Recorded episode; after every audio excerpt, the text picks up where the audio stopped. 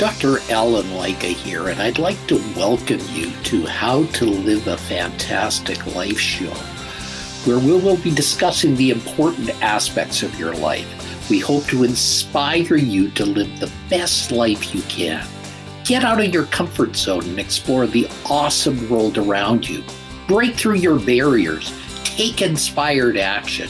Use the difficulties in your life to achieve the best version of you. Ladies and gentlemen, today we have a very special guest. His name is Tony Wall, or Anthony Wall, and he's founder of the humanitarian nonprofit organization known as Noesis. Noesis is a worldwide network of education whose mission is to understand the evolutionary causes of the human condition to enable human survival into a sustainable future. You know, Tony didn't come across this lightly. He graduated from William Penn Charter School in Philadelphia. Then he continued his education at Lake Forest College in Chicago he, was in the liberal arts world and he really was in the security systems business for over 20 years before he found his calling, reinventing his career, his career as a registered investment advisor with PNC Investments and later with the Royal Bank of Canada. Welcome, Tony. Um, thank you very much, Doctor. It's a real pleasure to be here. Thank you. So let's let's talk. How did you find this Noesis? Uh, am I pronouncing it properly? Well, uh, because of the way you're pronouncing it, that's why we put the uh, that's why we put the bar over the e because it's very easy to mispronounce. Um, it's Noesis, um, and that's a Greek word that means um, the arrival place of intelligence and understanding. And if we were to put these two things together, we would hopefully arrive at state of Noesis. That's how we derived our name. Okay, so let, let's talk about about this. Uh, we now know what noesis is, but how do we get to this point of understanding? How do we climb this pyramid and start to understand what's necessary to get to understanding? Well, it's a great question. You know, how how do you how do you whittle down such an expansive mission? Something that sounds even expansive the way you put it, correctly so. Um, I was uh, always predisposed to being an observer, if you will. Um, uh, ever since I'm a you know coming out of William Penn Charter School again, I was very fortuitous uh, education wise, um, and uh, what I was always taken to philosophy specifically. As you said earlier, I was uh, went to a leafy um, liberal arts college in Chicago, right on Lake Michigan, um, and I was taken with philosophy and literature stuff like that, and especially philosophy. So, you know, I, I also was a Division three football player, so I was the jock with a with a brain. Like from time to time, I would utter an intelligent statement, and somebody would say, aren't you supposed to be like you know like you know generally brain dead? But anyway um, no i was uh, always taken to uh, observing. Um, all my life i've recorded my thoughts on humanitarian uh, issues. Uh, most notably i settled on eventually on macro human uh, humanism which is the behavior of large groups as opposed to the behavior of individuals Okay, that, that, that is an important distinction. And, and, you know, large groups certainly differ from small groups in, in many ways and from individuals in certain ways. But there certainly are, are certain similarities of them. So let's go into what you found about large group behavior.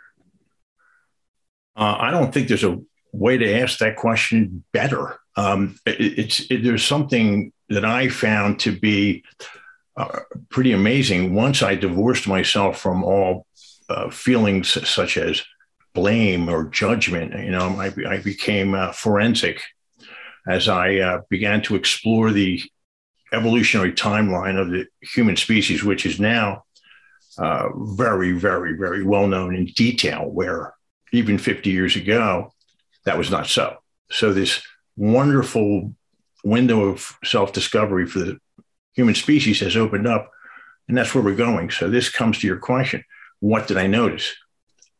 Um, I began to notice nothing less than mathematical patterns um, in the behavior of large groups. Uh, specifically, the behavior of any individual, we can both agree easily, is utterly unpredictable. Uh, we don't know what any one individual is going to do at any given time. Um, and we can also, but but here's something that I found out, and there are no exceptions. So we do call this a constant. That's the nature of a constant, no exceptions.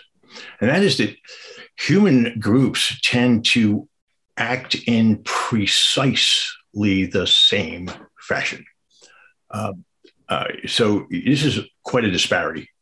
The individual behavior cannot be in any way predicted, whereas the behavior of large groups can be precisely predicted. Um, I looked, so I began to look at the human cultures that formed um, and eventually got bigger and bigger and bigger, grew into empires. All of them were came into being, rose to prominence, thrived, broke down, and then were disassembled and destroyed in eerily precise fashion. So I began to look at this as a mathematical concern. Um, and I wondered, I, I, went from there, and uh, where I went, I think will interest you. Yeah, that does interest me because, of course, right now we're at a difficult part in the human existence. You know, we are in a part where we're dealing with a, a pandemic, which we haven't seen probably 100 years. And, and you know, pandemics usually come about once every hundred years or so. And, and we were very poorly equipped to getting through this one. Yet we responded in very simple ways, in the same way we did in the pandemics of years gone by. You know, we, we don't have very many tools with dealing with this. So we responded in the same ways. That is correct. And this is uh, where we begin to get into more of the meat of what we do. And I'm going to say a couple of things that I really need to, like, quite frankly, I need to. And that is this um, we were in, we started before the pandemic. Uh, we are here to enable human sustainability uh, a sustainable future. And I'm going to say a couple of things here. I'm not going to drop bombs. That's not what I do. It's not what we do here. Um, but I, I want to say something that is quite inconvenient, and you'll agree. And that is that right now, human beings are very, very concerned with four major things. Number one, certainly climate change. Uh, number two, as you said, pandemic. And number three uh, would be our nuclear concerns.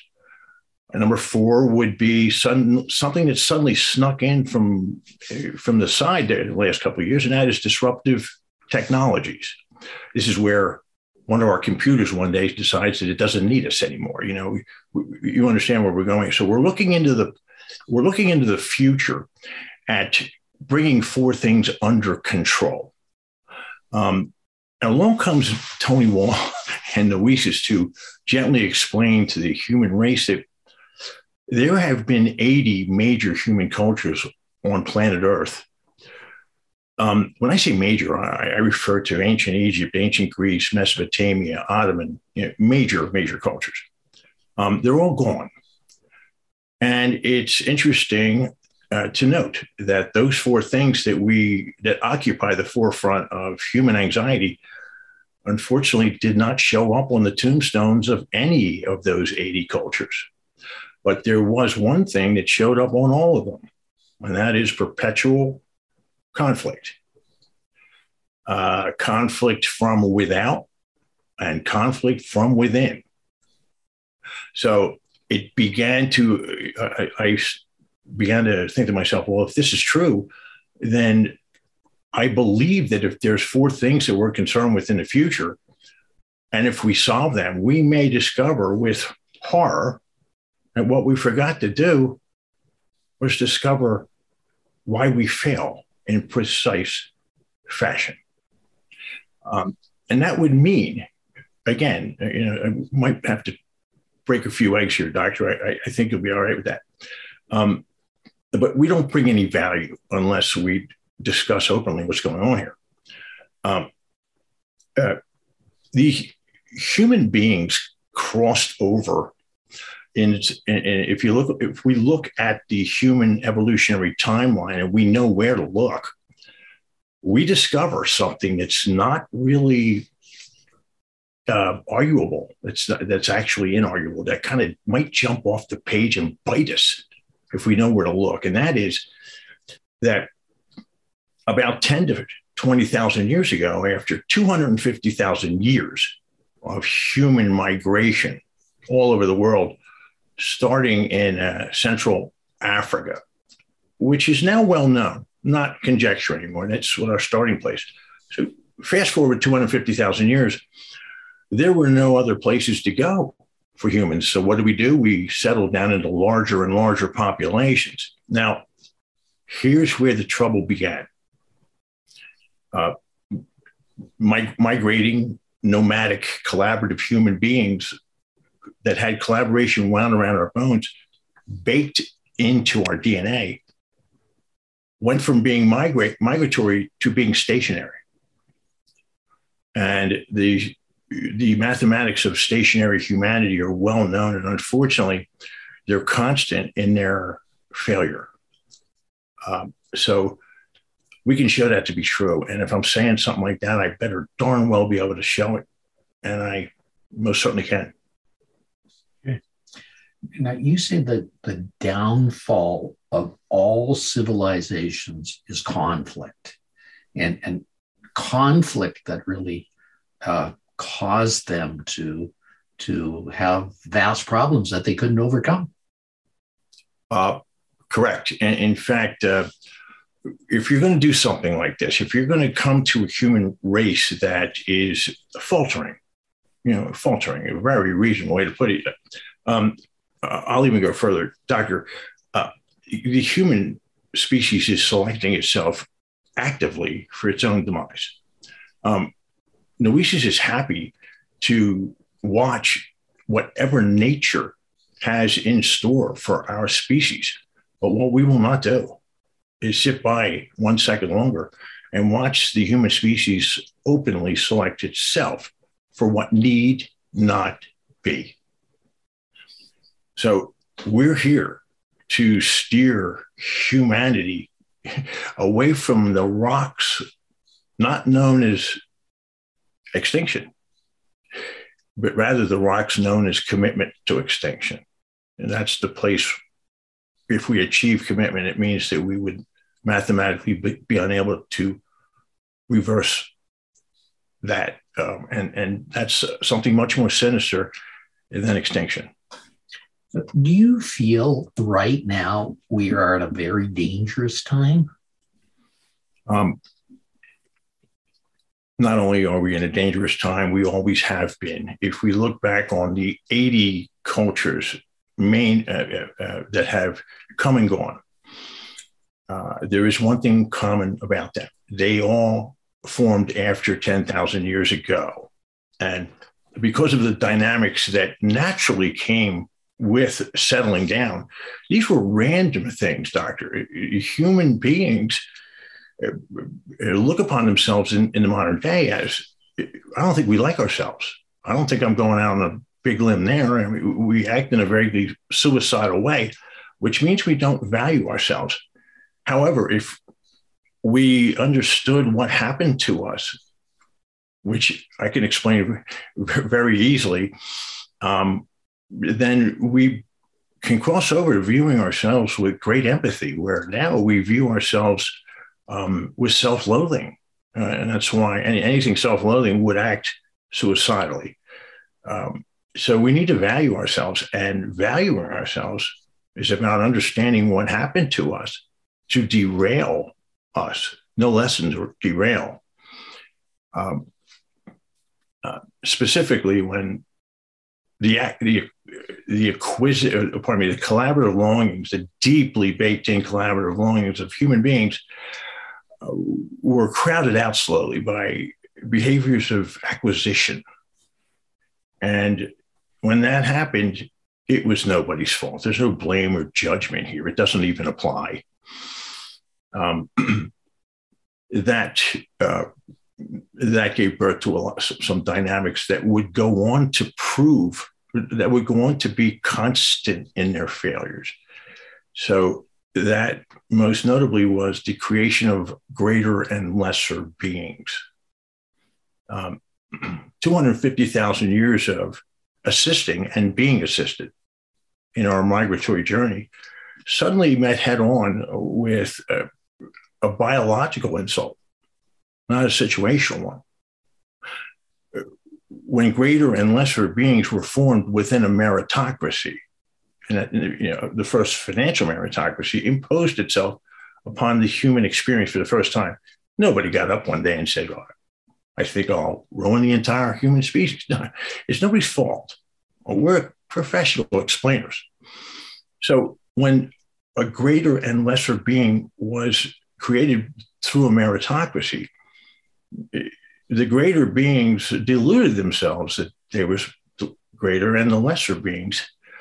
That's where the problem starts. Um, a lesser being doesn't understand what lesser means, uh, and it will spend its entire life escaping the lesser station assigned to it. Um, that has been at the heart of social collapse in 80 straight cultures. And now Noesis comes and gently explains to the human race that don't look now, but these very same models are all around us again. Yeah. And I, according to your model, I don't think that just applies to the United States. I think that applies to the world in general. Thank you so much. It most certainly does. We are here for 8 billion souls. Uh, we are arranged into um, 200 some odd countries, and we can't defeat that. And why would we? But we can agree on something, can't we? We can agree on th- that all of those countries are inhabited by exactly precisely like species who are all flying on the same spaceship. Um, so we're going to ask humanity to understand that it's injured. And when I say injured, again, if we're going to stay in business here, doctor, we can't be uttering things that we cannot show because we'll be out of business. So human beings are no less than injured. Uh, the human heart is broken. What do I mean? When we came off of our migratory experience and we formed a meritocracy and became greater and lesser beings, the human heart broke. Um, it, it, broke. Um, and that's what we call the human injury. And I said earlier that once you see it, you can't unsee it. Um, because of the fact that this evolutionary timeline is so rich in detail now, where again, 50 years ago it was not. So human beings are no less than injured in our hearts and minds all of us are suffering from the same injury. It is a biological insult. You're a doctor. You understand what I'm talking about. This is a biological insult to our very DNA. The idea where I'm lesser. I used to be a necessary being. Now I'm a lesser one. Um, and if we look up what's at the heart of all social collapse, we will find the same thing, and that is increasing complexity, um, which is then worsened and worsened by the inequality of greater and lesser beings. There are no exceptions. Now, we're of the mind in the modern day that we've done something wrong, like we've been bad boys and girls. We haven't. We haven't. We just don't understand the crossover event that I just described. And once we do, we can begin to view ourselves with empathy and not self loathing. So we've, for now, we've got about five, maybe 10 minutes left, Tony. Let's end this on a positive note. Let's end this in a way that I don't want people to think of gloom and doom and despair. What is the way out of this problem that we're in? Um, it's the only way to go is to, is to end like this. Doctor, there are no shortage of people who can explain the human condition and its um, and arrive at the idea that that you know this is the end for us. You can go to the movies for that. We bring no value. We are absolutely remedial and hopeful at our core.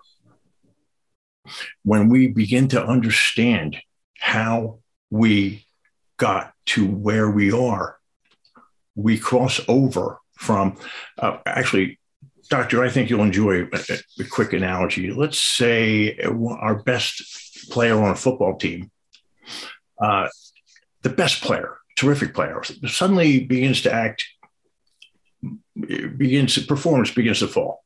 All of us are concerned and we begin to chide them like what's the matter with especially you know this person what's matter? They're not hustling. They're not getting it done anymore. What's going on here? And then that would break down as into like we finally say this player stinks. They stink. And then a coach comes out and says this player's injured. We were we, we were trying to keep that silent but we can't anymore. Obviously the player isn't himself. He's injured. Right away without exception, all of us would shift from something wrong with this player to this player's injured. And now we would say, what happened? So we're here to explain what happened, and we're here to educate an entire planet. A couple of basic things. Every single thing we do in the modern day has an evolutionary trigger. Every single thing. And we're going to learn why we do what we do. And we're going to know ourselves. We can't know ourselves now. Why? Because we've never met ourselves. And that needs to end now. We have an open window of species self discovery. We can learn the evolutionary triggers for everything we do. And then we can know who we are. And only a being that knows where it is, can plot where it needs to go. So this is hopeful and remedial at its heart. I want to make that certain. Anybody can describe a human condition in free fall. No, it's not what we do. But we bring no value unless we unless we describe these things in ways where we're not coddling or placating the human race. This isn't a drill doctor if we don't understand who we are, we will fail in a way that's very predictable. And I gently um, explain that we are failing even as we speak in precisely the way that we always have. If we don't break the cycle, now we're in trouble. So we're here to stop that. Okay, that's good, Tony. And I think that's the important thing. How do you recommend our listeners break this cycle and get to the point of having a fantastic life? Okay, I understand that because I understand because I took time to uh, to look at what you're doing. The people that you interview, this is certainly different. Um, you, you interview individuals who have remarkable stories, and they take these stories and they bring influence upon others. Right. And you can be assured that I looked at everything and I thought to myself, well, listen, this is going to be a different experience for Dr. Light. It is, but but again, I'm trying to bring it for our listeners, Tony. And our right. listeners are looking right now saying, Dr. Has brought in Tony on here. He's got something for me here. Tony, how do you recommend others have a fantastic life? Hmm. Others can have a, eh, we're here to give a fantastic life to the human race, give it back to a fantastic future for the human race um, if all of our uh, all of our individual lives would be impacted if we felt that we didn't have a future. I think that's a safe thing to say. What we're trying to give to the human race is the ability to survive itself and explaining to it that it never ever has because of very knowable dynamics that we're going to explore and we're going to bring them into view And then we can gift ourselves, the entire human race, the ability to evolve where now we enjoy none. We, we enjoy no chance. So this is hopeful and remedial and not a moment too soon. Um, how can people, individuals, what can they do now? Well, they can, might take me to task. I would recommend that they take me to task. Go to our website and look at all the material there. Will you find intelligence there? Well, you better, or we're out of business. So count on it. We bring, we are the first group of its kind to deal with the idea that we don't have to have this happen to us. So certainly that's remedial. And here's why we're doing it, doctor, because as far as we can tell, no one else will. That's why we're the first kind, first of our kind. We is this about Tony's intelligence? No, I think it's about the human race just recently awakening to its own madness. That's nobody's fault. Time we got busy, and that's why we're here. I hear you, Tony. Okay, Tony. Um, if people would like to find more about Noesis, how can they do so? Um, go to our website, um, noesisproject.com, and they will be, we, we hope they'll be very, very pleasantly surprised. We've been busy. Doctor, it took us, it, it took us three years to build this thing properly. If you're going to build, if you're going to try to do this, if you're going to bring this to the human race, it'd be a real good idea not to be full of baloney. It'd be a real good idea because everybody will hit the exits quickly.